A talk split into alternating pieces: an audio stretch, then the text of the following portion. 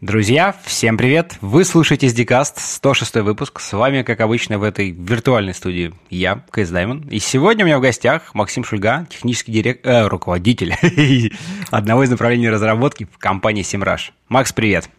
Всем привет! А, ну что, давай, как обычно, по традиции, расскажи чуть больше про себя. Как давно ты и вообще чем занимаешься, и как попал в наш славный айтишный мир?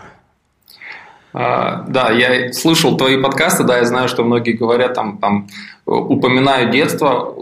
У меня детство было несколько далеко, с компьютерами все было очень грустно, но тем не менее, да, там 10-11 класс, у нас уже появились э, уроки информатики в школе. Uh-huh. И э, где-то там оно и познакомилось. После этого я поступил в военное училище связи. А, вот. И даже вроде как у нас там тоже были какие-то компьютеры, но в целом основное направление это все-таки больше про связь, больше про и военную связь в частности, да. Ну, конечно. А вот по компьютерам это был Turbo Pascal и все. Но, но на третьем курсе а, появился свой первый личный компьютер. И э, вот, наверное, с того момента все это и началось. Причем я не знаю, насколько так интересно. У нас было, ну, один из моих согруппников э, хотел стать в итоге программистом, и основной, и он покупал компьютер для того, чтобы программирование, а я хотел больше заниматься электроникой, и компьютер думал использовать для электроники. Но в итоге жизнь сложилась так, что я сейчас больше занимаюсь программированием, а он занимается электроникой. Это такая вот смешная история. Да, забавно. Ну и после, после выпуска немножко послужил, учил курсантов, а, а потом уволился и вот попал, начиная с 2001 года, а, попал, собственно, в гражданскую специализацию IT. Это было Delphi, компоненты всякие на Delphi. Ну, начало 2000-х, да, там Delphi, C-Builder, они довольно-таки были популярны, мне кажется, вообще для клиентской разработки. Да. Это после вот этого, это же RAD, Rapid Access Development, вот эта вся тема. Да-да-да, очень было здорово, много было интересного. А, и в промышленной такой, ну, солидной разработке это все было такое. Мы там в квартирах съемных работали и так далее, и так далее. Все было весело. А, и начиная с 2003 года я попал в компанию, которая занимается разработкой, ну, тогда называлась Elite Software, а, и понеслось.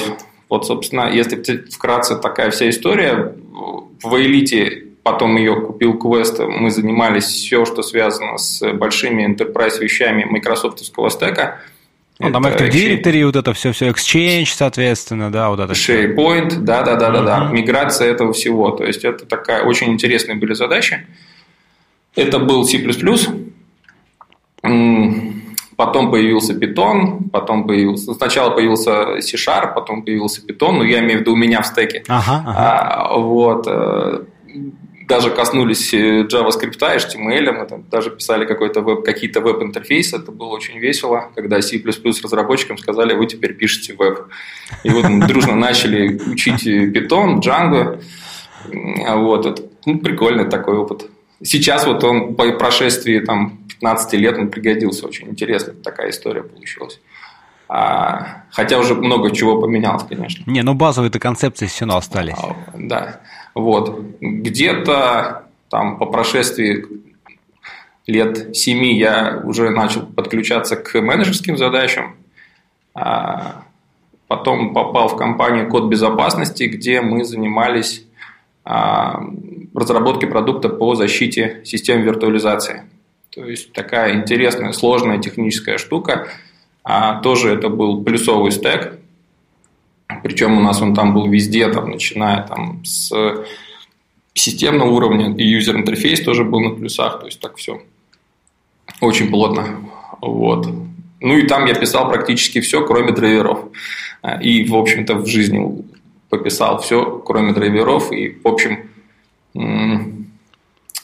да, по своей, так, забегая вперед, да, в общем-то, я начинал с разработки, и разработчиком как бы время от времени там вот отвлекался на менеджерские задачи а, в то время, но в основном это было все, что связано с разработкой, и я помню, когда пришел в Симраж, там многие думали, что я тестировщик по стеку. Потому Ой. что, собственно, а, большой это вся питон, вот это все-все-все, да, наверное? Нет, потому что я вот последние там лет шесть, наверное. Вот эта история, мы можем ее попозже обсудить чуть подробнее, моего ухода в сферу все, что связано с качеством, да, но в блоге активно про тестирование писал и так далее, и получилось, что в окружении я больше как бы с тестированием ассоциируюсь. Ну да, сложилась, сложилась что, ассоциация да, с очень, тестированием, ага. Очень такая интересная тема. Ну и вот э, последние почти два года я работаю в компании SEMrush, пришел сюда продукт оунером в, компании, э, в команду релиз-инженеров, ну, соответственно, задачи связаны с... Там два таких направления. Это все, что связано с э, деплоем и поддержка процесса релизов, а, контроль.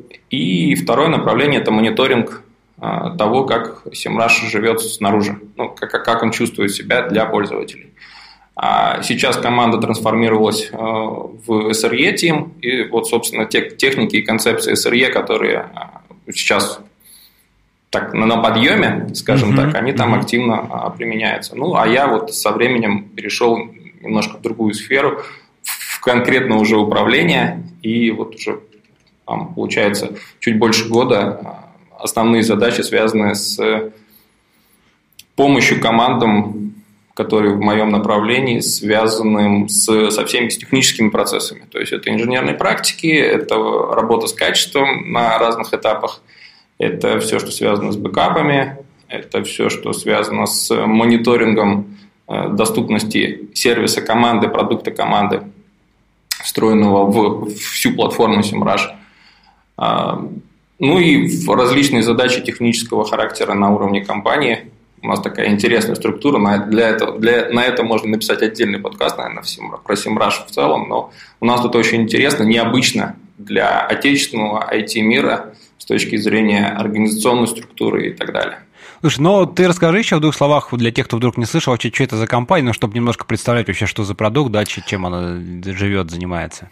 Вообще, а, основной продукт Simrush э, сейчас – это онлайн-сервис э, для интернет-маркетологов, тех, тех людей, которые занимаются все, что связано с маркетингом в сети, это SEO, это SMM, это все, что связано с рекламой, это контент, маркетинг, ну и получается, что, ну, как, как я обычно там э, говорю, там, когда рассказываю, что если, допустим, Photoshop – это основной инструмент дизайнеров, то вот SEMrush – это основной инструмент маркетологов. То есть это больше там, я могу ошибаться, но там около 50 различных инструментов собрано в одной э, такой вот платформе, которые позволяют людям, которые вот всем этим занимаются, выполнять свою работу хорошо.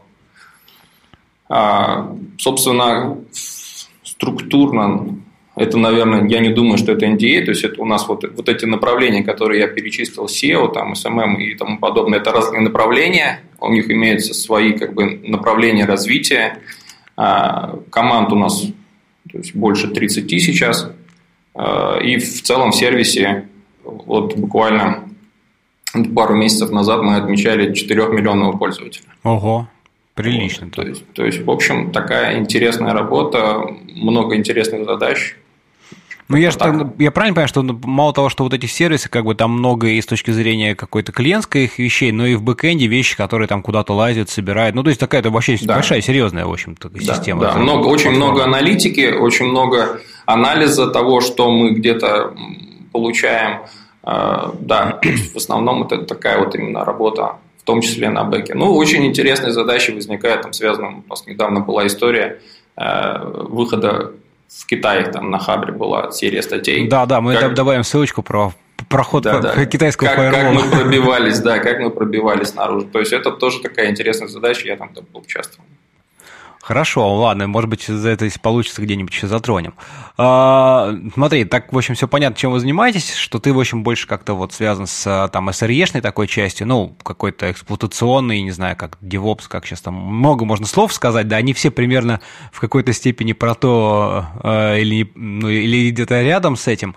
А, знаешь, мне вот всегда казалось, что если говорить там, мы все, сегодня больше хотим поговорить там про качество и вообще про вот какие-то такие э, аспекты разработки, скажем так, да, э, что вот оценить качество э, программист изнутри, разрабатывая продукт, Ну, в смысле, изнутри оценить качество там, своего продукта всегда несколько сложнее, чем извне, да, вот именно поэтому там должны быть отдельные тестировщики, которые тестируют э, софт, да, потому что они немножко э, свне, свне на это смотрят. Вот э, здесь мне тоже показалось интересно, что вот ты сказал, что ты как бы пришел в команду там, где SRE, то есть релиз инженеры, и вот мне кажется, с этой точки зрения э, смотреть на качество как как немножко на продукт, э, как он, насколько хорошо сделан, чуть-чуть легче, чем изнутри. Вот ты что думаешь про такое вот утверждение?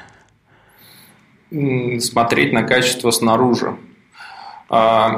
Очень интересная штука, а, на самом деле, но давай перед тем, как немножко вот углубляться туда, мы с тобой подумаем, а что такое качество вообще. Да, да это, кстати, хороший, хороший вопрос, потому что, мне кажется, у каждого свое, и тут много вот. может быть каких-то таких... Вот, э, вот. И вообще, да, там, если извини, если мы, мы в итоге говорим на, там, я часто говорю на собеседованиях, там типа, что для вас тестирование, что для вас качество, и я заранее предупреждаю, что здесь нет правильного ответа.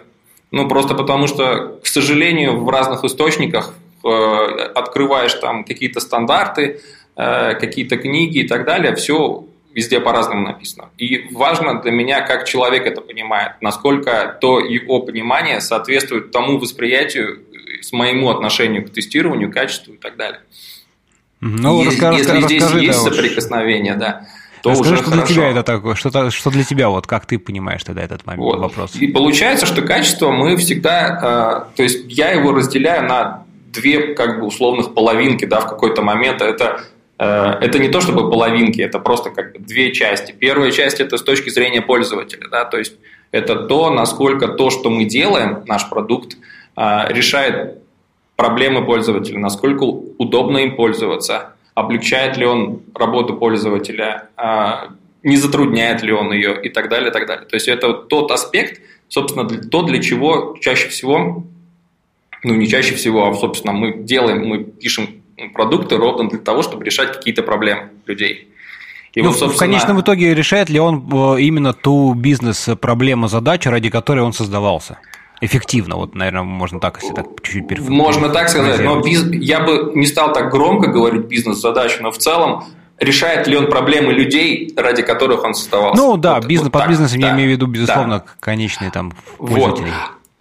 Но очень часто под качеством вообще, то есть вот забывая про пользователей, понимают это типа э, стандартное очень часто определение соответствия э, специфицированным и собранным требованиям делает ли этот продукт все, что указано в требованиях.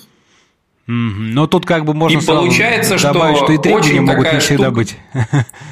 Именно, да. И в итоге получается, что вот если их два этих аспекта объединять, то получается, на мой взгляд, целостная картинка. Если каждый рассматривает это по отдельности, то э, не всегда хорошо получается.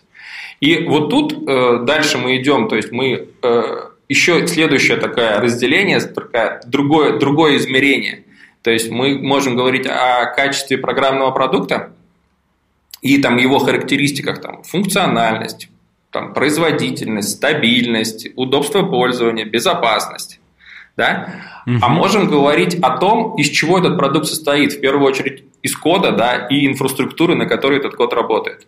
И это то получается качество программного кода, это его понятность, там, изменяемость, тестируемость.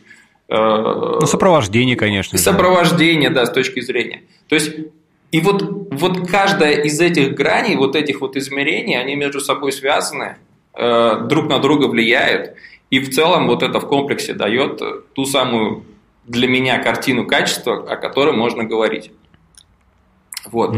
И поэтому, возвращаясь к твоему вопросу, как это смотреть снаружи или изнутри, все зависит от того, на что мы смотрим. То есть, если мы считаем с точки зрения пользователя, да, наверное, надо смотреть снаружи. Если мы говорим о коде, это снаружи не посмотреть, это то, что, собственно, можно хорошо видеть и, на что можно влиять, только работая внутри команды, ну и, собственно, сама команда на это влияет, там, разработчики, тестировщики. Когда я говорю о команде, я говорю о том, что команда разработки, я говорю о том, что все люди, которые участвуют в разработке, они так или иначе влияют на качество. Ну да, да, согласен. Э, слушай, ну давай, наверное, знаешь, попробуем вот если, допустим, обсудить, как устроены там процессы разработки, ну, интересно, кстати, послушать, в принципе, как они у вас устроены, да, э, я думаю, что слушателям тоже будет интересно. И вот как раз-таки, опираясь на это, попробуем э, просто обсудить, где, на каких стадиях, этапах, ролях, там, зонах ответственности можно вот с точки зрения качества какие вообще процессы происходят, какие там можно э, подходы применять и вообще что как, а, чтобы как-то попытаться, попытаться сложить все это в такую единую картину, да, и тут тоже еще а, интересный момент, э, но это, наверное, чуть-чуть позже, когда вот какие-то эти моменты обсудим, это то, как э, команду вот, ну, как внедрить вот этот подход к тому, что качество, чтобы каждый член команды, да, задумывался об этом вопросом, потому что мне кажется, это очень важно, когда что, ну, то есть разработчик, если он просто пишет код, это, ну, не то же самое, когда он задумывается о всех вот этих вопросах, даже темах, слоях, да, которые мы сейчас затронули, что там, и как это будет удобно пользователю, а как это будет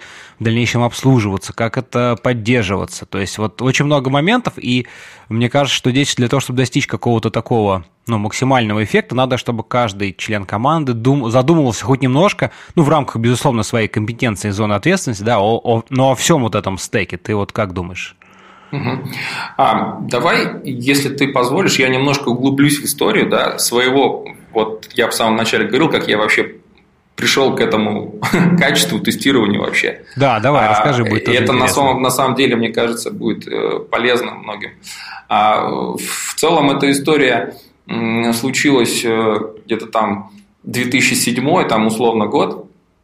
А, и у нас в какой-то момент была такая ну, достаточно стандартная на тот момент структура была, э, был отдел, команда э, разработки, туда входили только разработчики, и был отдельный отдел тестирования, который, собственно, по нашим результатам нашей работы проводил свою работу. Ну, такая да, достаточно стандартная схема, когда отдел тестирования Она еще, отдельно. к сожалению, и сейчас очень часто используется. Согласен, да, к сожалению. А, вот.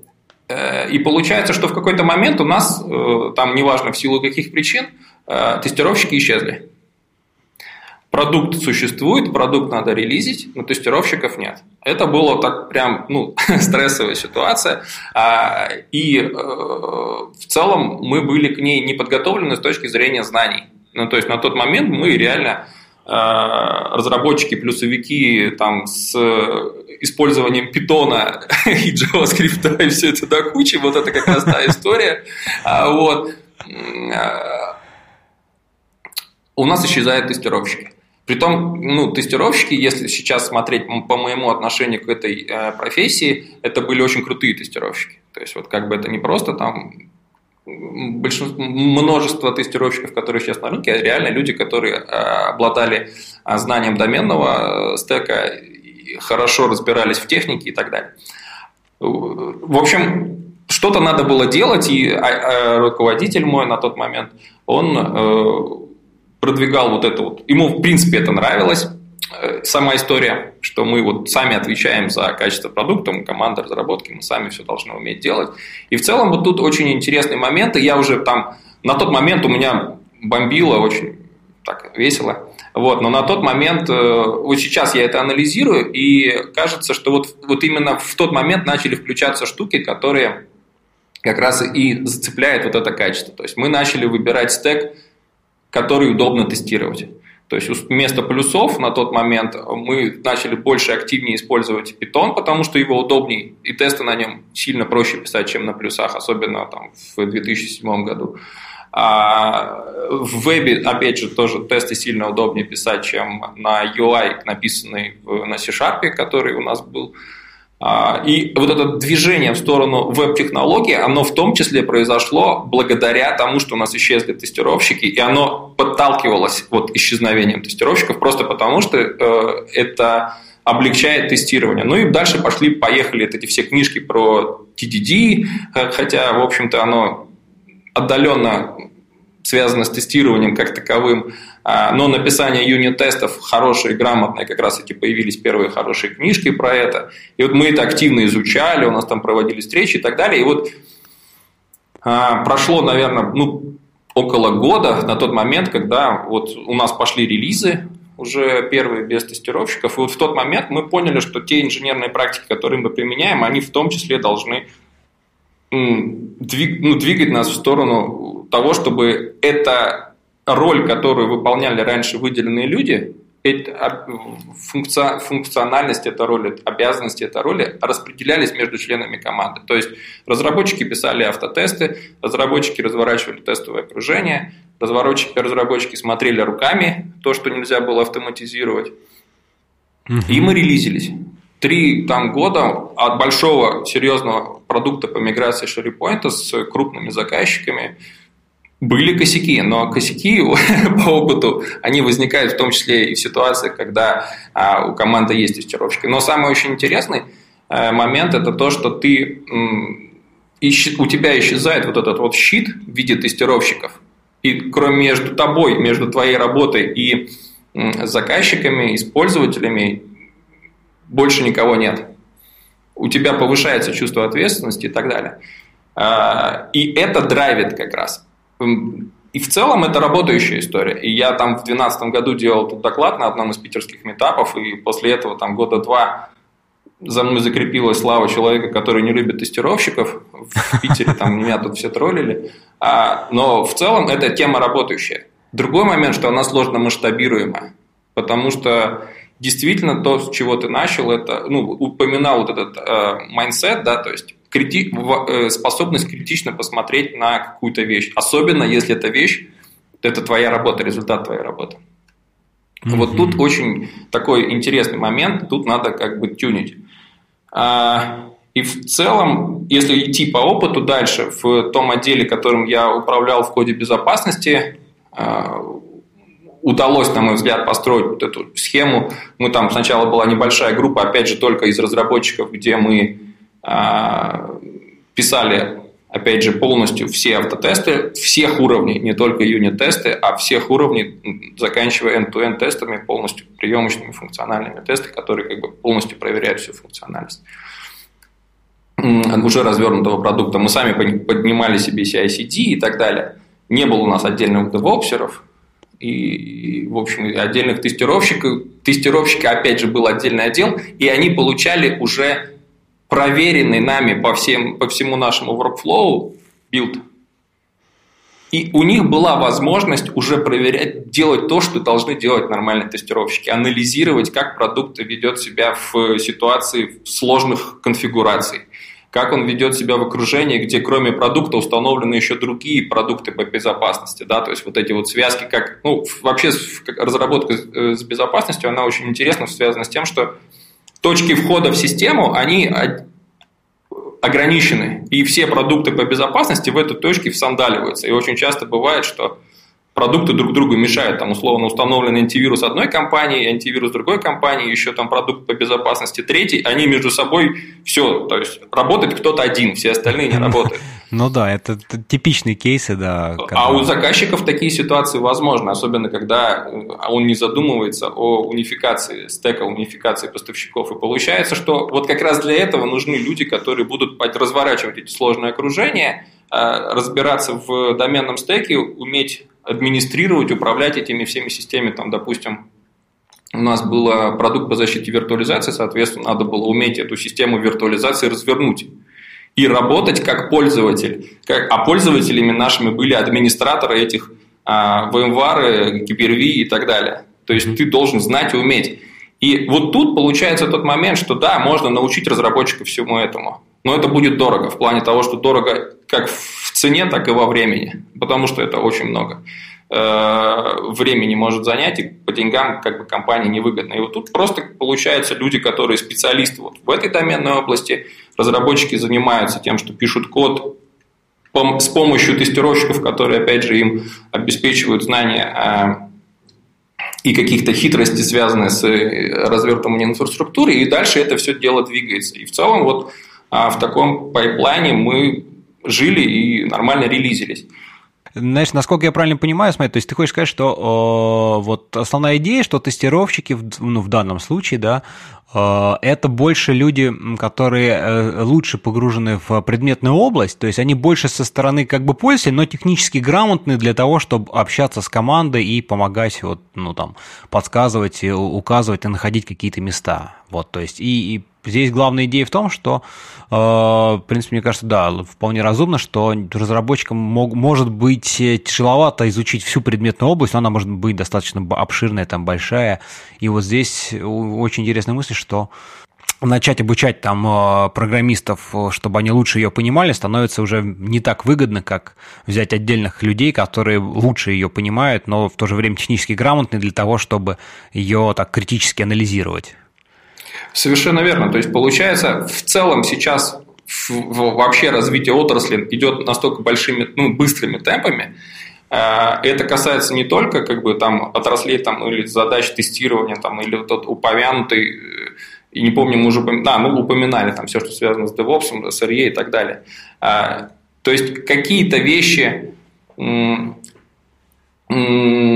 понятно, что разработчик может знать, выучить там в достаточно короткое время, но в целом а, то настолько часто появляются всякие новые штуки, и эти штуки иногда технически сложные, там, я не знаю, это то, что там тот же самый Kubernetes, вроде бы как там движение туда, оно понятно, э, вроде бы интересно, но требует каких-то знаний, особенно если мы говорим об использовании э, кубов где-нибудь в Гугле.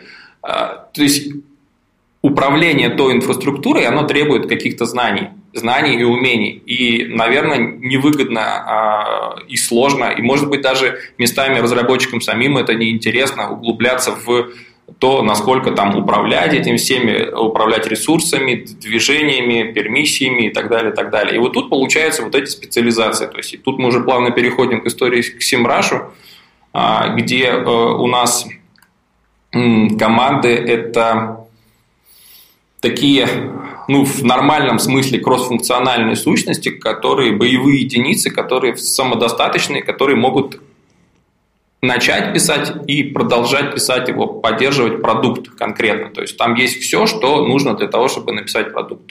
Бэкэнд разработчики, фронтенд.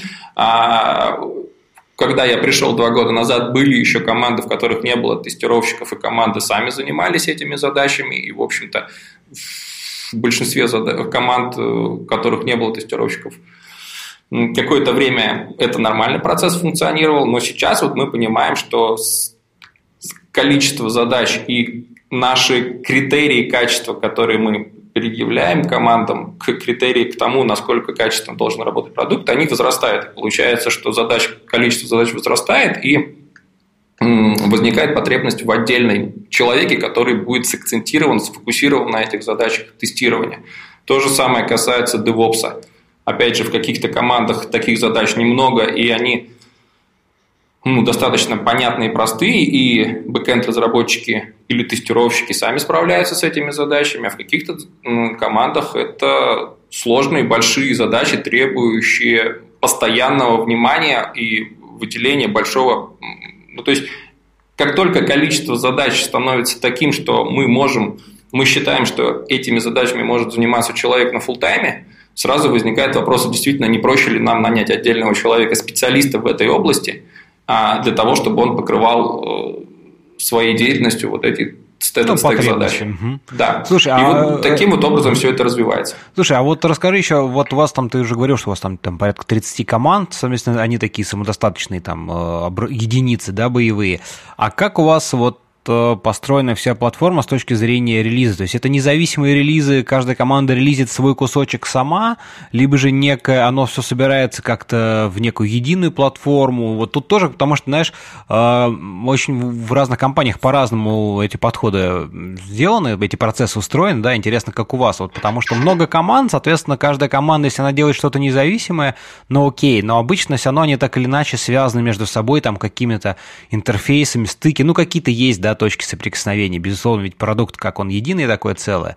И вот с точки зрения релиза, где-то каждая команда релизится сама по себе, и вот, значит, сама все это обслуживает. Где-то есть некая такая, ну, вышестоящая, скажем так, некая такая SRE-тим, который такой большой, глобальный, да, который, в общем-то, а, релизит все, собирает все в единую и вот как-то контролирует, вот как у вас это устроено? Угу. А, на самом деле, э, большей частью, там, я не знаю, ну, процентов 90 э, задач, которые решаются командами, э, релизится абсолютно независимо от других команд. То есть это с точки зрения веба это SPA-приложения, которые ну, реализованы в какой-то, назовем это так, оболочке, которую, опять же, реализует отдельная команда. И команды, занимающиеся отдельными продуктами, они сами релизят ровно в тот момент, когда считают, что продукт достиг качества а, достойного релиза. И с учетом того, что ну, с точки зрения процессов у нас э, Scrum, двухнедельные итерации, в течение вот этих двух недель э, релизы могут быть достаточно, э, релизы командные могут быть достаточно часто.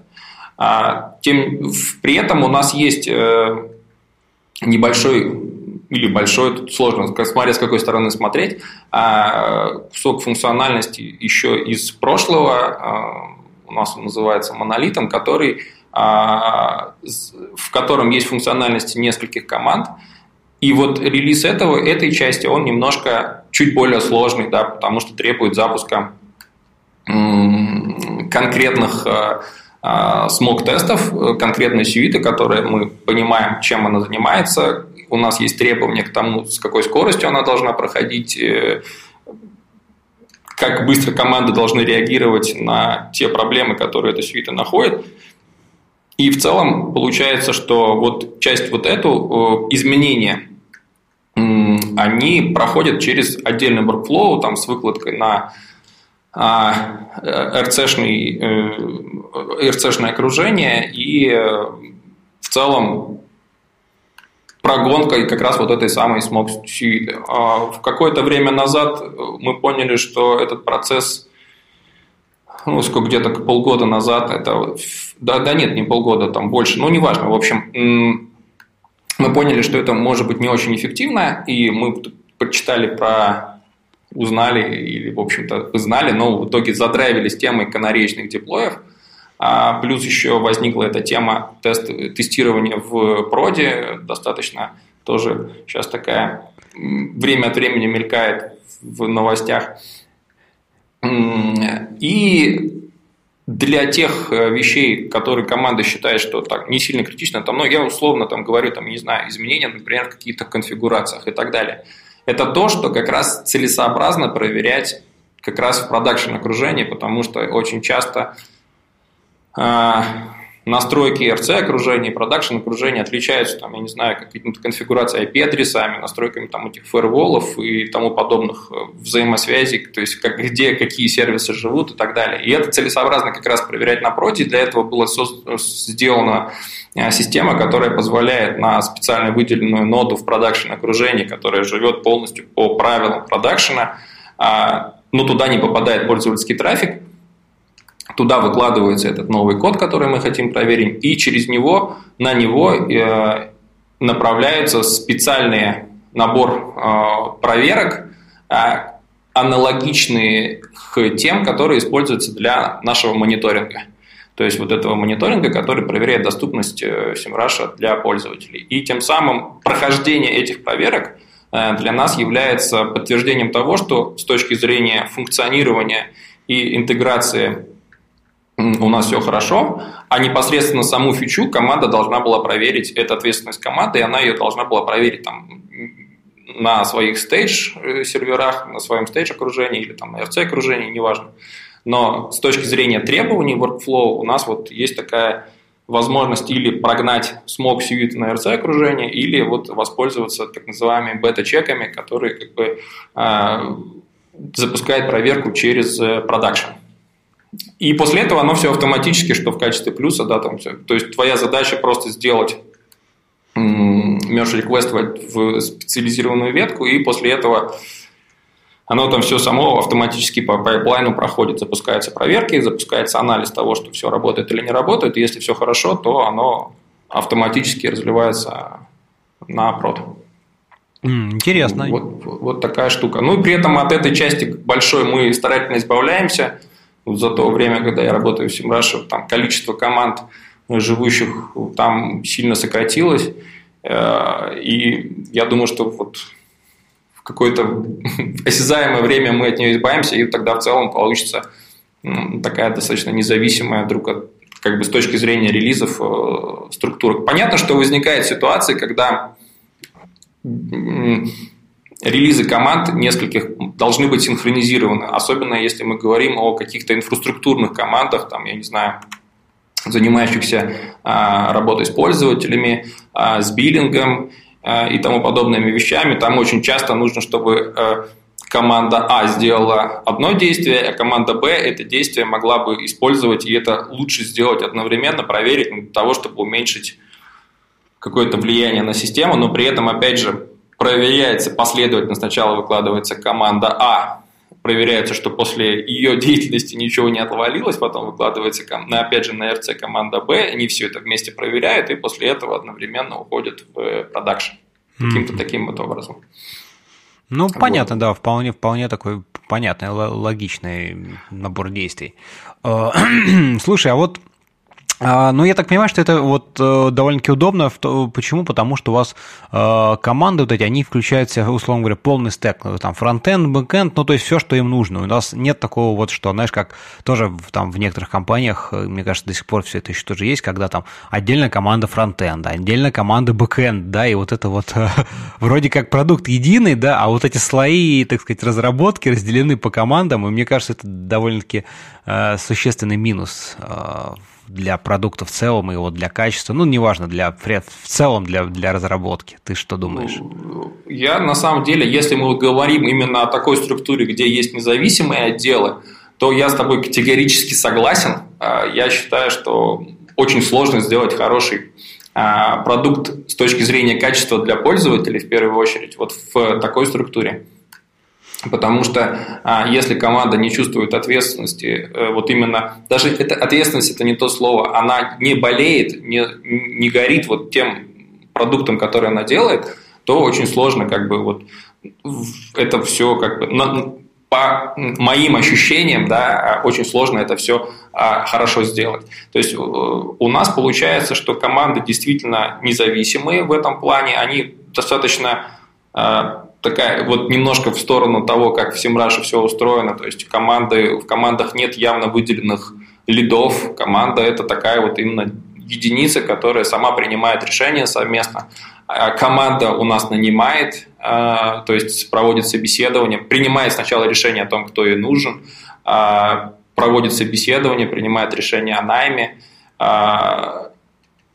Команда же, опять же, увольняет в случае необходимости, если человек действительно не справляется. Ну, понятно, есть механизм, который дает возможность там, дать фидбэк и так далее, и так далее, но тем не менее такая штука есть. И получается, что в принципе, а, если мы говорим о каких-то технических вещах, да, какой-то реализации, она у нас э, всегда драйвится целями, то есть целями, которые мы хотим получить уже на пользователях. То есть идет от конечного результата. То есть мы там хотим увеличить, там, я не знаю, расширить воронку, улучшить конверсию и тому подобное. И любая активность, а, она именно для этого э, и делается. И получается, что команда, а, ну, то есть хорошая команда, она контролирует все эти параметры, и вот там условно после выливки в течение какого-то времени проводится замер того, насколько это изменение повлияло на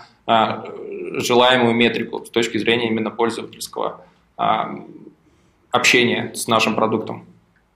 Mm-hmm. И вот в этом случае, когда вот все они вместе заражены вот этим вот движением к пользователю, вот только в этом случае хорошо получается. А с другой стороны, очень интересный момент, связанный вот с таким вот с такой вот автономностью, это то, что в такой ситуации не всегда хорошо знания ходят между командами. Ну, потому что если мы говорим о такой достаточно классической сейчас тоже структуре компании, когда есть а, горизонтальная техническая а, отдел, да, там условно бэкэнд какой-то, а, и вертикальные команды, в которые там в каждую из команд входит там бэкэнд разработчик, но при этом у этих бэкэнд разработчиков есть свой там начальник, а у команды, у продуктового направления тоже есть свой начальник, там, горизонтали, вертикали, там, вот это вот все. Угу.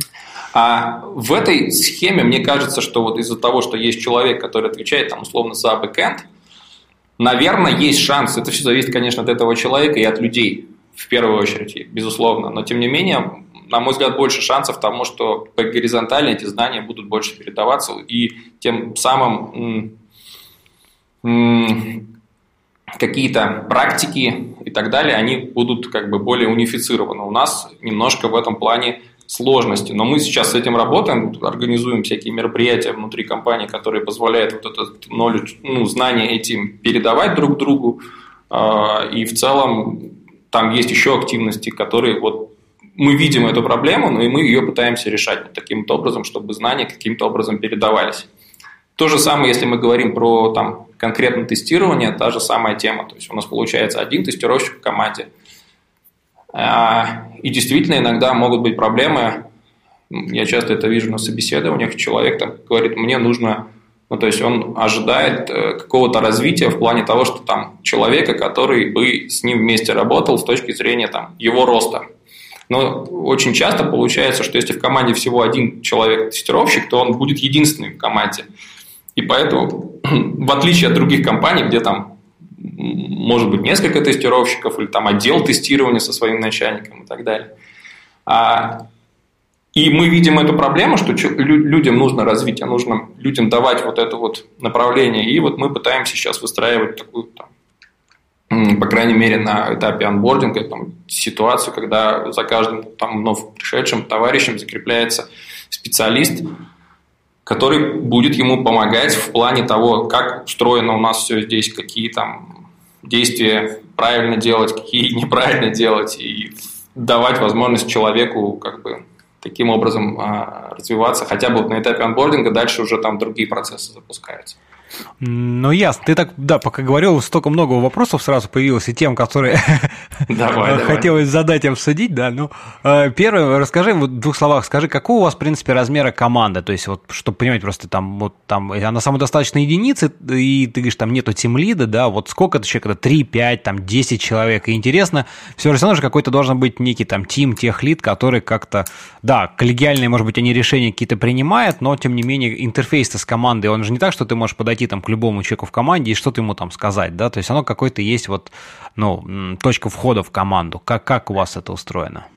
Ну, размер команды в среднем около пяти человек, там есть команды, которые чуть побольше, чуть поменьше, но больших команд там условно там 9 человек у нас немного, если команда достигает такого размера, то сразу возникает вопрос о том, а давайте мы попробуем разделиться, ну потому что, опять же, с точки зрения процессов, э, в которых мы работаем, там, скрам команды, да, очень там много коммуникаций, чем больше человек в команде, тем сложнее все эти Не, ну, коммуникации. Ну, конечно, да, это, это понятно. Вот, поэтому, собственно, ну, вот условно, там, средний 5-6 человек.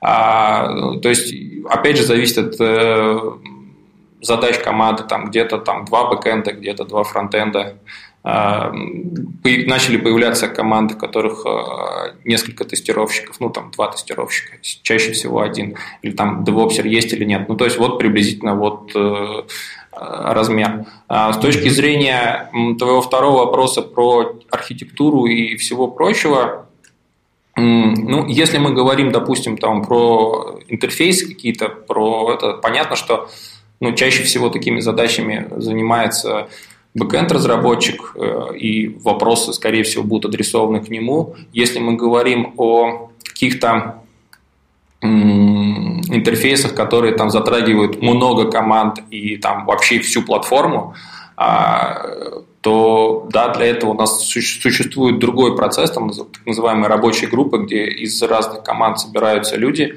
обсуждают эти проблемы, принимают какие-то решения, и они внедряются на уровне компании. Ну, то есть, как бы, такое, опять же, единоличного какого-то принятия, единоличных решений э, у нас э, нет вот я... на уровне техническом. Я понял, я понял.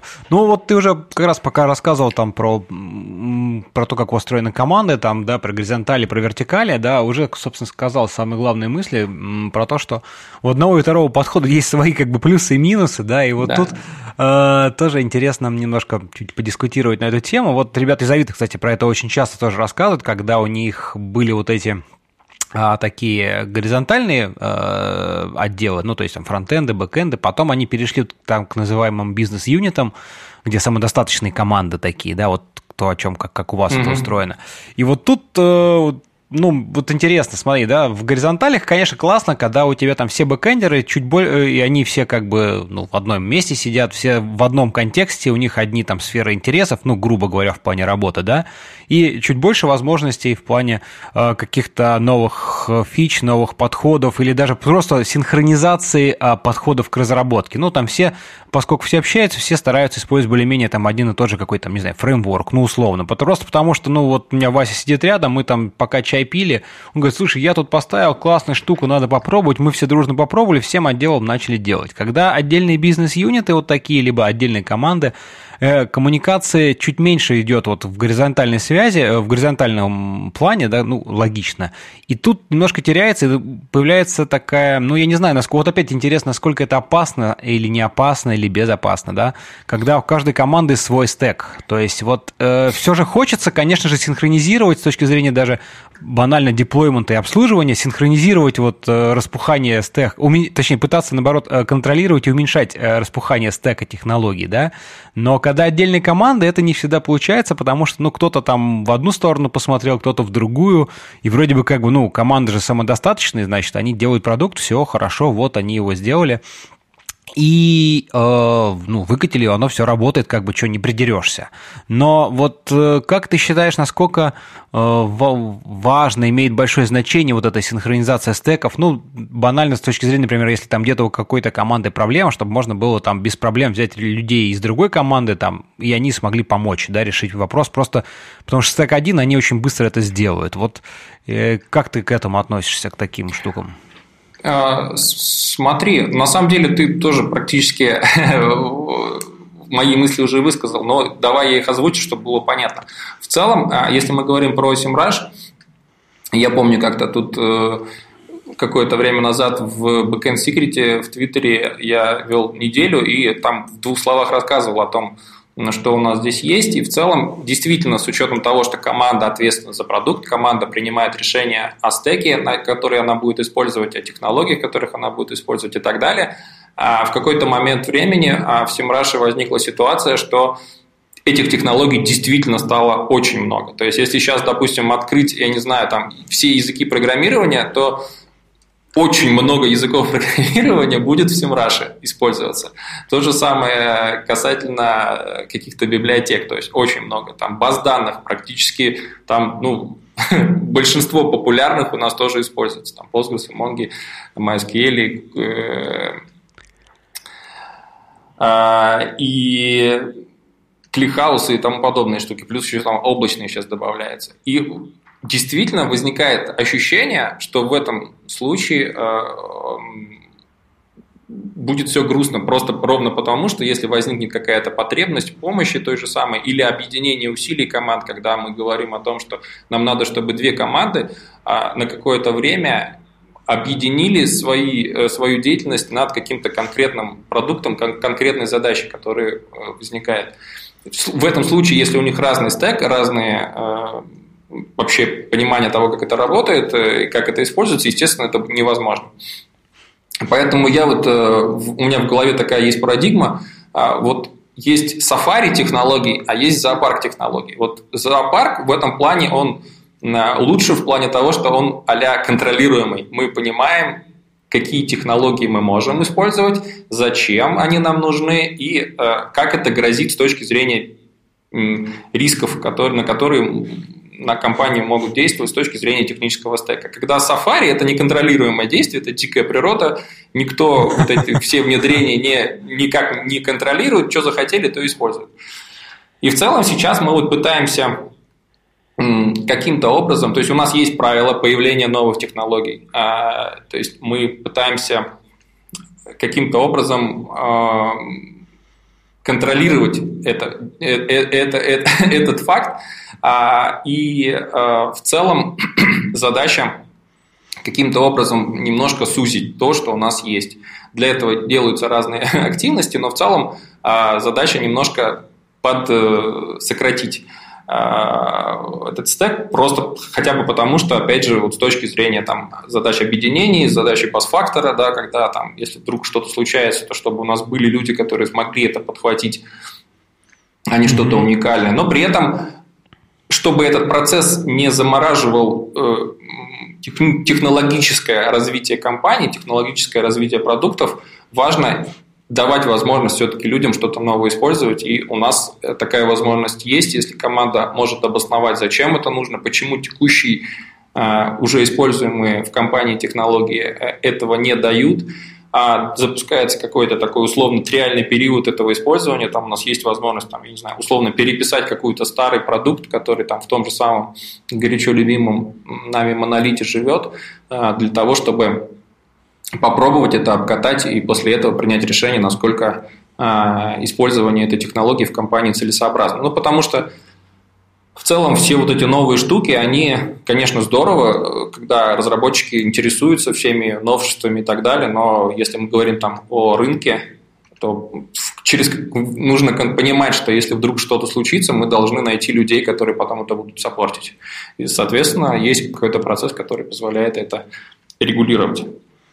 Понятно. Ну, вот ты как раз так. По, по, пока ты говорил, сразу в голову приходит э, такое слово, как техрадар, да, она... Да, вот, да, да, очень хорошо, да, согласен. Да, из это... наших компаний мне как бы товарищи из Ламоды активно тоже на всех конференциях там рассказывают про то, как они у себя его организовали. Здесь, мне кажется, тоже как раз-таки это вот про это, то есть это да, а, да. некий такой общий банк знаний внутри компании, вектор развития в целом стека технологий, ну такой больше технический, да, что да, с одной стороны, пожалуйста, там не запрещено, и это здорово, что можно попробовать что-то новое, обосновать это, э, но важно, конечно, это контролировать, потому что та скорость, с которой сейчас появляются там новые, не знаю, языки, фреймворки, базы данных, все остальное, поставьте любимое свое там слово, mm-hmm. да, а, совсем не значит, что они прям хороши, потому что, как показывает практика, они могут и умереть очень быстро, что ты даже и не узнал про то, что он такой существовал. И очень важный момент, конечно, с точки зрения бизнеса, это, а где есть ли люди, которые смогут это в рамках этой технологии как бы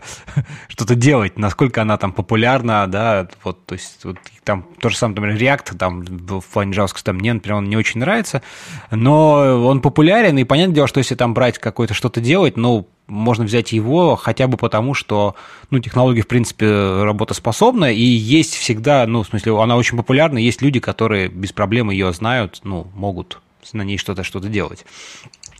У нас, кстати, весь фронт на реакции.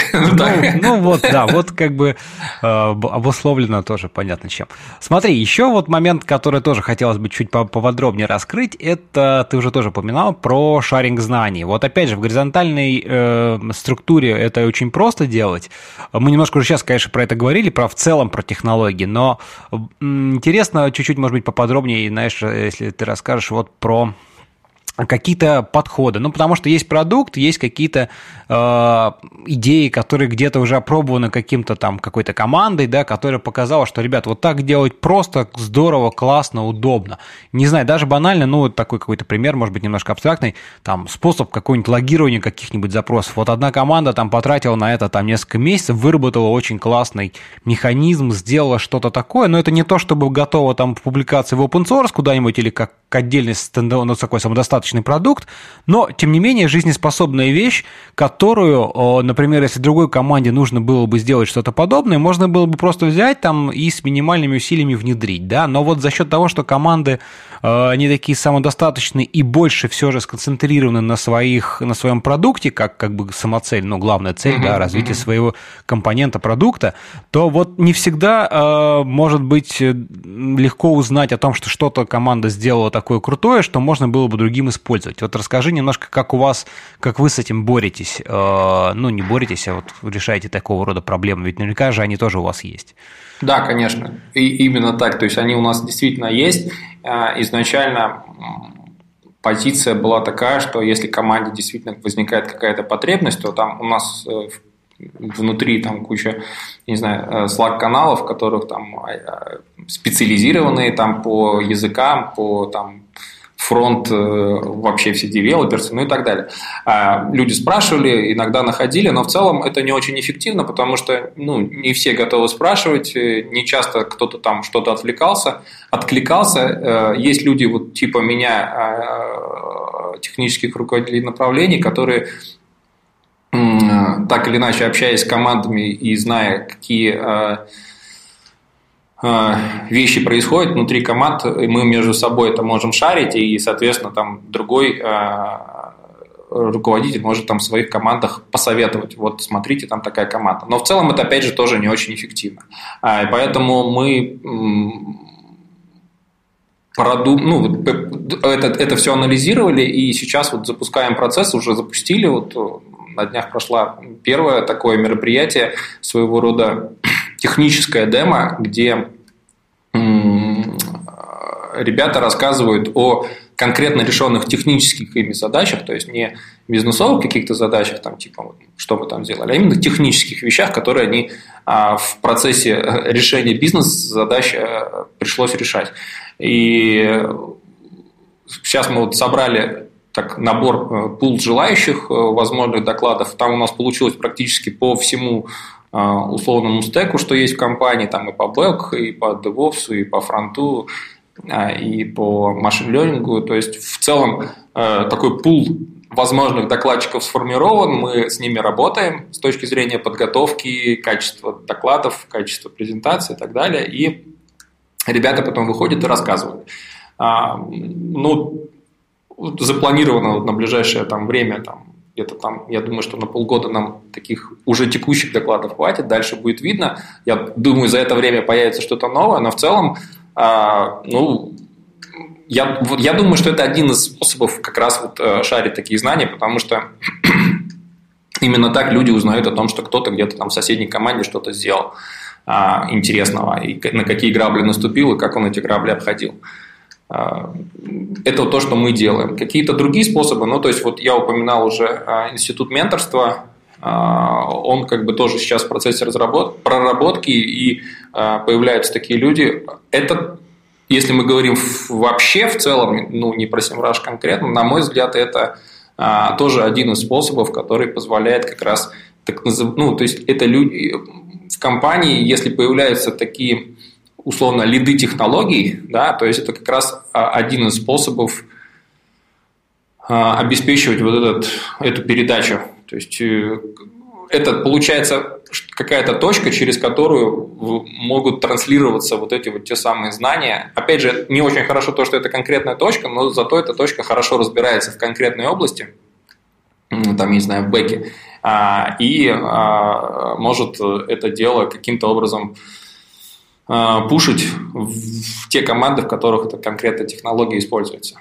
Вот как-то так. Ну, естественно, есть еще, ну, это, наверное, не сколько про шаринг, то есть мы, хотя, наверное, тоже про шаринг, то есть вот эти люди, которые так или иначе умеют у нас или хотят что-то рассказывать, или там, я не знаю, умеют писать хорошо, то есть активно идет у нас, вот получается, что оно идет через внешние системы, типа там каких-то, я не знаю, конференций, э, метапов наружных, не внутренних, а наружных, Э, статьи на том же самом Хабре, но тем не менее это тоже способ шарить знания внутри компании, когда компания достигает какого-то размера типа нашей, когда у нас там ну, сотни разработчиков в разных локациях. Тут уже особо лично не всегда возможно пообщаться со всеми. И вот получается, через вот эти внешние источники тоже вполне себе этот э, шаринг знаний заходит.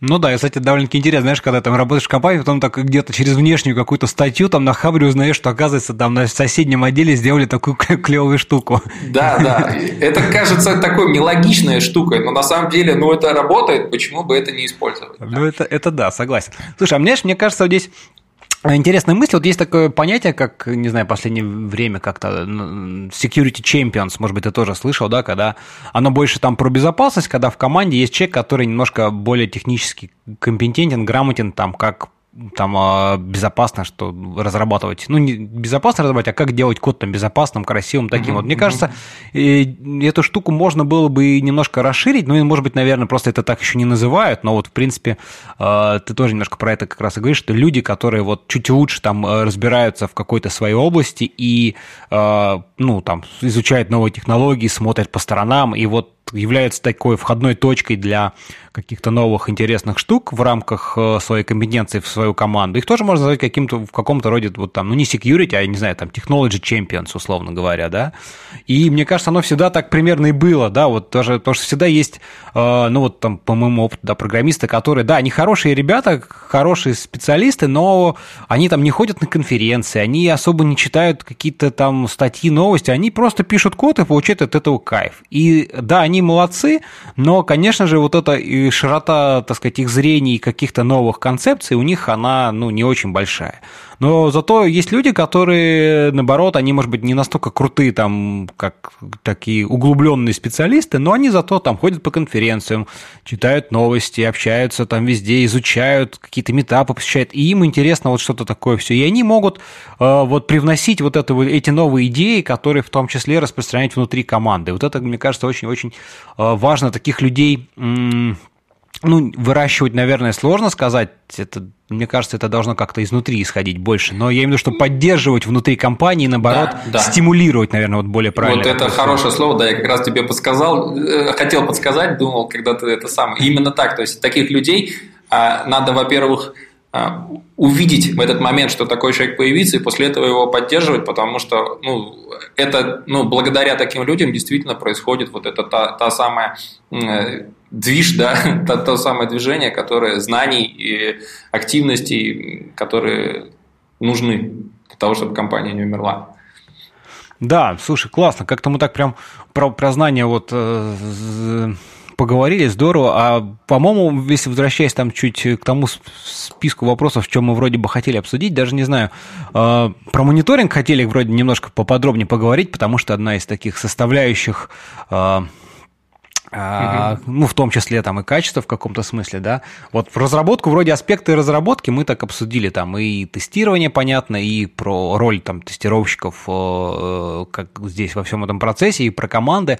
Вот, но интересный момент, который тоже, мне кажется, не стоит, ну, обходить и исключать из расчетов, это э, обслуживание уже в продакшене. Ну, потому что, может быть, возможно, я надеюсь, что нет все же, что нету людей, у которых в голове такое сложилось, но вдруг вдруг, что, ну, выкрутили, все, оно работает, как бы можно и забыть, да, двигаться дальше. Но вот э, это тоже, наверное, все же неправда, и надо немножко, ну, конечно же, мониторинг того, как система живет. И ты уже немножко говорил про то, что вы там собираете метрики, насколько там скорость важна, там не падает ли она, а, да, и вот это тоже, в общем-то, относится там, к, наверное, к части там, мониторингу какого-то такого фидбэка уже вот обратной связи из самой дальней точки, имеется в виду из продакшена. А, да, в начальную точку в разработку. Вот э, давай про эту немножко часть поговорим. Расскажи, может быть, там, как оно у вас э, устроено и вообще какие-то твои мысли вот по, по, по, о важности там, мониторинга и его вообще положении в целом в разработке и с точки зрения контроля качества. Угу. Вообще, на самом деле, я говорю, в Семраж пришел в команду как раз релиз-инженеров, и я-то в первый раз, вот э, это получается, там, сентябрь 2017 года, когда я вообще столкнулся с этой темой, потому что до этого я работал с продуктами, которые работали где-то там у заказчиков, заказчики сами их э, разворачивали, сами э, мониторили и так далее, так далее. И этой проблемы вообще для меня не существовало. А, Интересно, в... повезло тебе. Да, да, да, да. А в Семраше э, вот такая вот тема возникла, я попал в команду, которая как раз этими всеми вещами занималась, и вот в тот момент я начал как активно поглощать знания по всему вот этому процессу, и в целом такая тема очень интересная.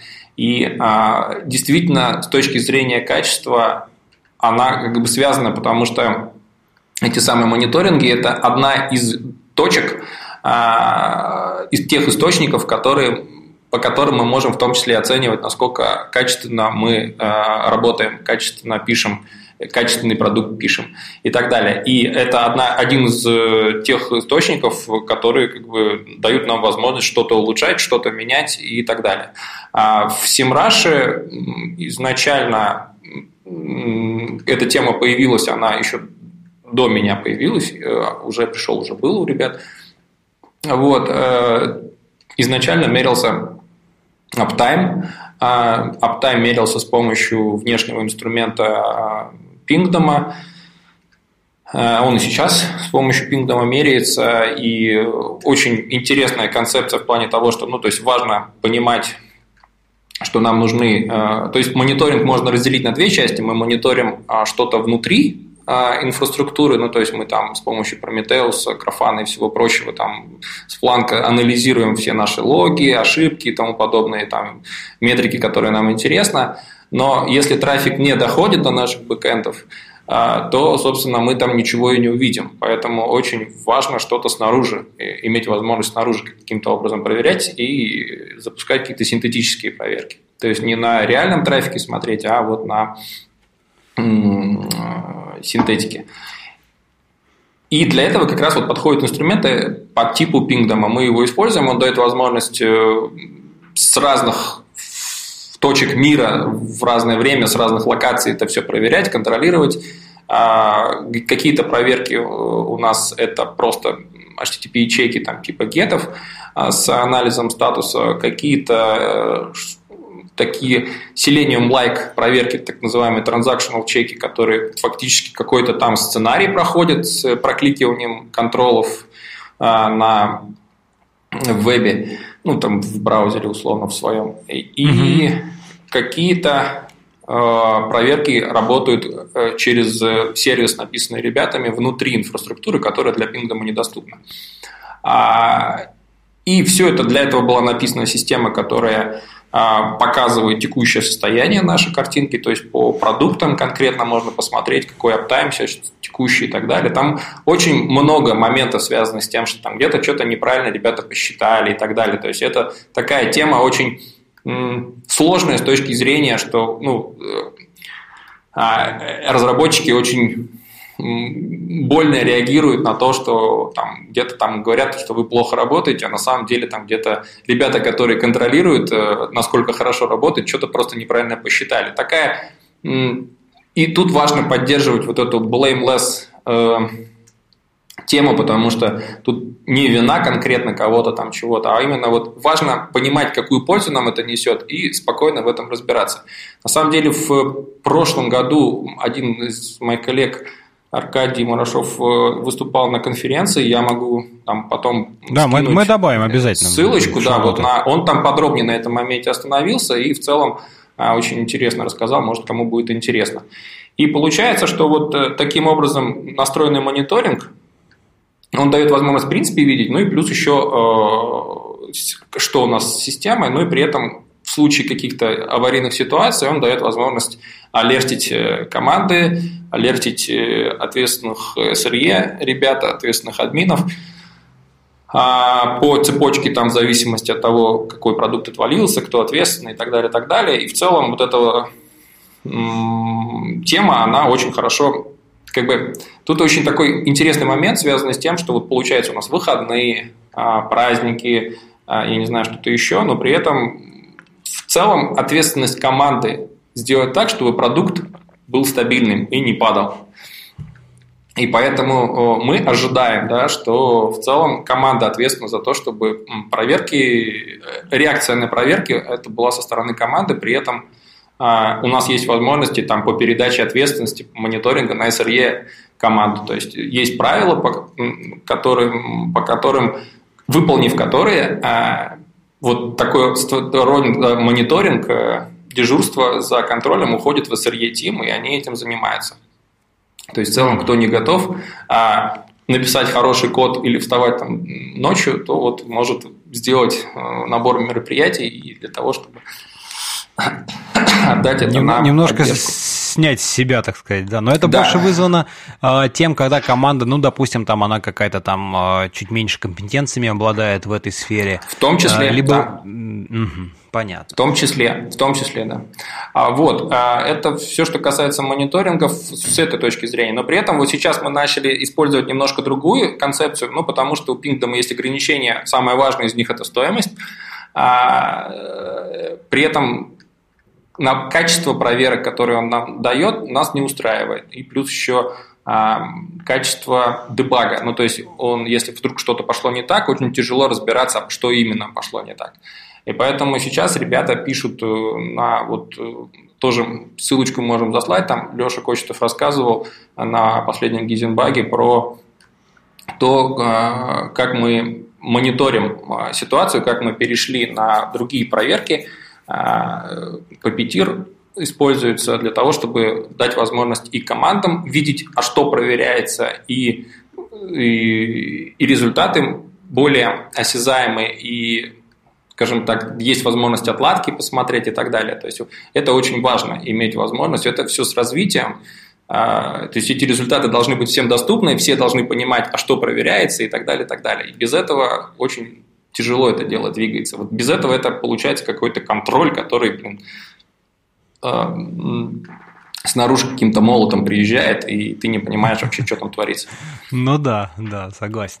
Слушай, ты вот пока рассказывал про мониторинг, у меня а, появилась мысль, знаешь, какая вот а, немножко обсудить такая тема есть, когда там fail fast, да, вот, может быть, в последнее время, особенно там в нашу эпоху там всяких э, наличий микросервисов и большой-большой такой инфраструктуры разухабистой, подход, когда вот, и там в том числе мне вот э, как он, chaos engineering, да, подход, mm-hmm. такой хаос тестирования, так. когда там мы искусственно там что-нибудь вырубаем, ломаем, останавливаем и всякое такое, и смотрим, как на это реагирует большая система. А, вот э, все хочу, кстати говоря, кого-то зазвать к себе по этому поводу и более подробно все это обсудить, но пока как-то что-то не, не нашлись такие люди. Поэтому, товарищ, если вдруг кто-то знает, кто может э, здорово, круто рассказать про там Chaos Engineering, то зовите в гости или дайте мне контакты. А, вот. Да, а было бы интересно. Э, да, вот очень интересно, но в целом, вот как ты относишься к таким штукам тоже? Вот у вас, ты уже говоришь, много команд, да, много как бы кусочков, вот тоже вы как-то а, пробуйте вот такие штуки, ну там, как ведет, э, анализировать, как ведет себя система там при падении каких-то кусочков, еще что-то, вот э, такие штуки. А, мы скорее про это еще думаем. То есть мы читаем, изучаем опыт э, других коллег, там, ну, в первую очередь там, иностранных, потому что ну, действительно я не слышал про где-то отечественно найти, которая бы вот что-то подобное использовала. А, она очень интересная тема, э, очень интересная концепция, и в целом э, ребята из SRE Team там, время от времени поднимают э, эту штуку для того, чтобы, ну, в смысле, этот вопрос для того, чтобы действительно улучшить с этой точки зрения качество того, как вообще SEMrush функционирует в реальной, ну, в реальной работе каких-то таких нету, поэтому как бы поделиться, к сожалению, нечем. Э, как-то так. Ну, понятно. Ладно, да, давай, наверное, перейдем к следующей теме. Ведь вроде, вроде бы здесь уже так э, какие-то сферы обсудили, какие направления, да, и грани. А, давай немножко поговорим теперь про другое. Ты вот, э, ну, не знаю, насколько сейчас, но некоторое время назад точно был там активным участником, организатором а, конференции, в том числе Гейзенбага, вот уже не раз упомянутого за сегодняшний наш разговор. Да, давай немножко затронем эту тему.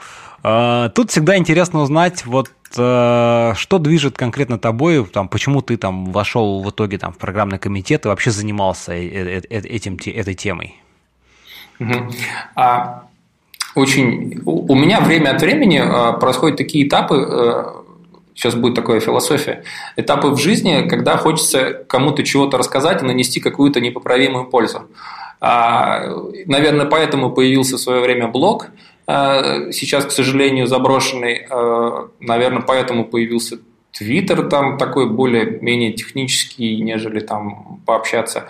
А, и вот когда мне предложили э, поучаствовать в программном комитете, было просто, во-первых, интересно попробовать вообще, что это такое конференция изнутри.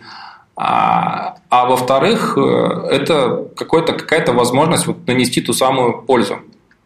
Причем тут очень интересная штука. А, в последнее время мне все больше и больше импонирует наносить пользу чужими руками. Вот, то есть в целом-то на самом деле пользу наносит докладчик, а, и люди общаются с докладчиком, именно э, слушают то, что он говорит, общаются потом в кулуарах, а, а ты помогаешь сделать так, чтобы докладчик как можно более качественно эту пользу нанес. Э, и такая очень интересная штука, она отнимает очень много времени, ну, по крайней мере, вот в программном комитете Гейзенбага, потому что мы действительно очень так серьезно подходили к подготовке. Все доклады практически, ну, процентов, ну, большая часть докладов это прям требования прогонов неоднократных, то есть созвону, прогон доклада, фидбэк, работа над ошибками, опять прогон, то есть в целом такая серьезная подготовительная работа, и именно благодаря этому получается качественный контент у конференции. А, получается, появляются те самые докладчики, которые потом как бы а, интересны слушателям. Ну, я, я, я, вот, я, я тебя тоже хорошо да. понимаю, потому что сам как раз-таки примерно вот, да, такого же да. мысли придерживаюсь. Да, вот это очень интересная штука. И в целом, мне вот ребята предложили, я решил попробовать, и несколько сезонов я поучаствовал в программном комитете, сейчас я, к сожалению, не там, но я активно а, по-прежнему сотрудничаю со всеми, мы очень как сдружились за это время, я там как бы продолжаем там как бы продолжаем рекомендовать докладчиков, советовать какие-то там вещи и так далее, поэтому я там в контексте этого всего действа и в целом а, это та работа, которая ну, достойна, на мой взгляд, уважения в плане того, что ну, это тратится личное время для того, чтобы ну, действительно было какое-то какая-то польза комьюнити, да, потому что ну, нужно делать что-то для того, чтобы знания, которые так или иначе появляются, полезные знания в отрасли, они каким-то образом шарились. Э, вот как-то так. Э, ну и в целом внутри компании, если мы говорим там про Simrush и мою работу здесь, я тоже как бы есть много людей, которые от меня уже бегают по коридорам, потому что я регулярно зазываю, давай мы вот про это расскажем, давай вот мы про это расскажем и так далее. А, и ну, оно даже получается, именно поэтому я продолжаю это делать. А, ну, в плане того, что получается, появляются люди, которые потом идут и что-то рассказывают. И это здорово. Вот, вот это, наверное, одна из тех вещей, которые меня как бы подзаряжают, дают энергию, поэтому время от времени я этим продолжаю заниматься. Понятно. Ну да, тут вот важно, что работа такая, она может быть не очень видимая там с точки зрения конечного посетителя конференции, но без нее эта конференция не была бы такой, как, какими да. они бывают. Да. А, и тут, знаешь, мне кажется, еще немаловажный такой момент, что, а, ну, вот как бы шарить знания, там, доносить для других, что это все здорово, да, но помимо этого ты и для себя, когда вот там устраиваешь эти прогоны, общаешься там с другими там членами программного комитета, это все люди, которые, в общем так или иначе компетентны в какой-то своей там области, и там они эксперты, и вот это общение, оно тоже дает очень интересные э, плоды, то есть оно позволяет тебе немножко э, держать такую руку на пульсе вообще современных каких-то трендов и получать какое-то экспертное мнение такое, не просто когда ты там кому-то написал, и кто-то тебе так холодно там что-то не скажет, а очень такое, ну, дружелюбное, очень такое вот дружественное, да, а ответ развернутый, ребята, да, вот мы используем, это действительно круто, и ты как бы немножко с точки зрения вот такой своей широты, полноты знаний э, получаешь больше, багаж своих вот этих знаний получаешь новые, новые, новые какие-то кирпичики. А это, опять-таки, если мы говорим там вот про, э, когда ты там не просто разработчик, а вот что-то типа там тимлит, не знаю, начальник, руководитель какой-то, э, это очень важно. Тут уже, мне кажется, на первый план все же выходят именно твои там не какие-то сугубо такие технические, узкоэкспертные знания, да, а именно вот э, широта взглядов и какое-то вот это чутье, которое должно подсказать вектор направления там, да, развития и дальнейшего там команды, это значительно важнее становится. Вообще супер, да. Вот именно это как бы один из факторов, в том числе я просто в голове его держал, когда начал отвечать на вопрос, но э, забыл, что это именно возможность общения с этими людьми, с докладчиками, вот такое не на конференции в кулуарах, а именно в рамках подготовки. То есть у тебя получается, появляется доступ к этим людям напрямую, ты можешь с ними общаться, задавать вопросы, которые, на которые, скорее всего, человеку со стороны вряд ли ответят, да, то есть, ну, очень часто мы там делимся какими-то э, инсайдами, там. Да, да, вот э, это и, бесценная и, и это, вот, это, это дает, да, это вообще как бы сложно оценить. А, и, и возможность это, и, и вот эта работа как раз дает эту самую возможность. Это круто, да, действительно, так и есть. А, ну что, кажется, мы с тобой, Макс, обсудили все, что хотели, да, получилось, мне кажется, довольно-таки прям круто, так бодренько и очень-очень позитивно. Я а, надеюсь.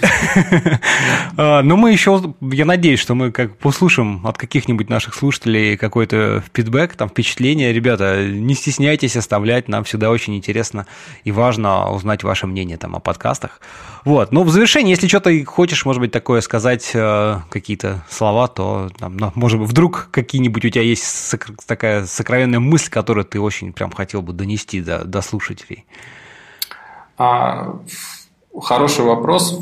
Вчера как раз думал, что, ну, что ж такое светлое и доброе э, сказать. Э, в целом, для меня любая работа – это в том числе часть любой работы – это развитие. То есть, твое постоянное развитие, будь то в специальности конкретной, которой ты сейчас занимаешься, будь то в какой-то сфере, которая тебе интересна, но которая сейчас недоступна по каким-то причинам. Но в целом а, развитие – это, собственно, то, что дает а, возможность человеку жить дальше. Вот как-то так. Поэтому я желаю всем не останавливаться, постоянно двигаться, постоянно изучать что-то новое. Э, если вы уже чувствуете, что новое э, не изучается, но вы уже знаете многое, то надо значит, начинать этим делиться – это тоже очень ценно и дает возможность как раз переосмыслить свои знания, систематизировать их, посмотреть на них с другой стороны. А, это первое. Второе, сейчас такое очень популярная, к сожалению, тема, связанная там с выгоранием. Почему-то она очень четко ассоциируется с IT и все, что там с этим связано. А, я всем очень настойчиво рекомендую, если у вас сейчас нет какого-то хобби, не связанного с IT вообще, а, то его надо себе придумать э, и начать этим заниматься. Это то, что а, даст вам возможность получать какую-то дополнительную энергию э, для жизни, семьи и так далее. Это может быть что угодно, там, я не знаю, у всех бывают разные хобби, хобби вообще такая вещь, но в целом нужно что-то такое, чтобы отвлекаться от вот того, что, чем мы занимаемся на работе. Хотя, к сожалению или к счастью, вся наша работа в IT, она нас окружает, потому что мы постоянно там с, э, сидим в компьютерах и так далее, так далее. Очень сложно от этого разделаться, даже дома, там, в телефонах и тому подобное. Но отвлекаться от этого нужно, иначе вот как раз то самое злосчастное вгорание, оно к вам придет. Не надо этого допускать. Вот как-то так. Да, слушай, прям думал поставить точку, а тут захотелось немножко дополнить твой второй пункт. А, знаешь, мне кажется, что вот э, это здесь э, выгорание очень часто так, ну и вот, как ты заметил, так ассоциируется с IT, потому что, ну, как-то сложилось вот последние какое-то там не, некоторое количество лет такое, ну, не знаю, не впечатление, но вот такая тенденция к тому, что, ну, если ты хочешь быть крутым специалистом, там, программистом, ты должен, значит, и на работе, и дома изучать, и там контрибьютить в open source, и то есть, как бы, ну, и, и такая позыв, как бы, да, что вот и даже твое хобби должно быть связано как-то с IT, там вот open source контрибьютить, еще что-то. И, честно говоря, ну, это, конечно, с одной стороны, наверное, неплохо, и как бы там новый open source, мы все его любим и используем, да, хорошо, но именно с точки зрения вот простого такого человеческого счастья, мне кажется, это немножко неверно, это немножко однобоко. То есть, и вот я прям всячески, да, поддерживаю твою мысль, что э, должны быть хобби, ну, никак не связанные там с программированием, не знаю, музыка, бокс, спорт, все что угодно, э, просто чтобы вот э, это было абсолютно другая картина, и где просто мозг даже не пытался думать, там, тянуться рука, тянуться к мышке или еще что-то, вообще как не связано с компьютером. Мне кажется, это действительно очень сильно, оно дает какие-то энергию, когда ты можешь спокойно отвлечься, и не просто отвлечься, потому что ты не можешь уже, там, не знаю, думать, не можешь программировать, а потому что тебе это принесет не меньшее, если даже, может быть, большее удовольствие, и зарядит тебя еще как бы больше энергии на дальнейшие какие-то совершения. Да, да. Ну что, давай, наверное, на этой позитивной точке поставим на этой позитивной ноте поставим точку в этом подкасте сегодняшнем. Спасибо тебе большое, что пришел в гости и э, уделил время. Было здорово. Надеюсь, спасибо, что пригласил. Да, друзья, еще раз всем спасибо, что слушали. И до новых встреч. Пока-пока. Всем пока.